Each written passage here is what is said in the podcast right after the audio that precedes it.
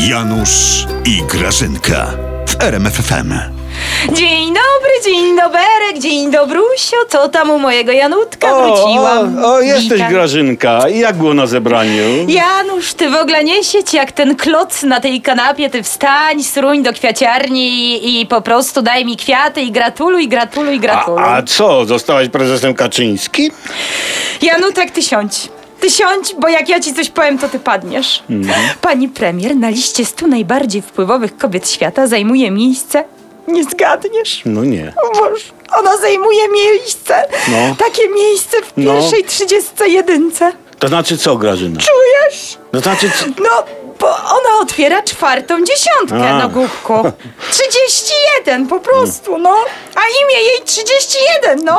Radość była na zebraniu taka, bo pani premier, jak mówili, wyprzedziła nawet samą Beyoncé. Kimkolwiek ten Beyoncé jest. Powiedz lepiej, które miejsce zajął na tej liście najbardziej wpływowych kobiet twój prezes. Janusz, Janusz, Boże, jak ty wzmagasz moje politowanie, wiesz? Ty się jeszcze zaraz będziesz śmiał. Janusz, ty wstań. Albo nie, ty siądź, bo jak ja ci to powiem, to ty padniesz drugi raz. No.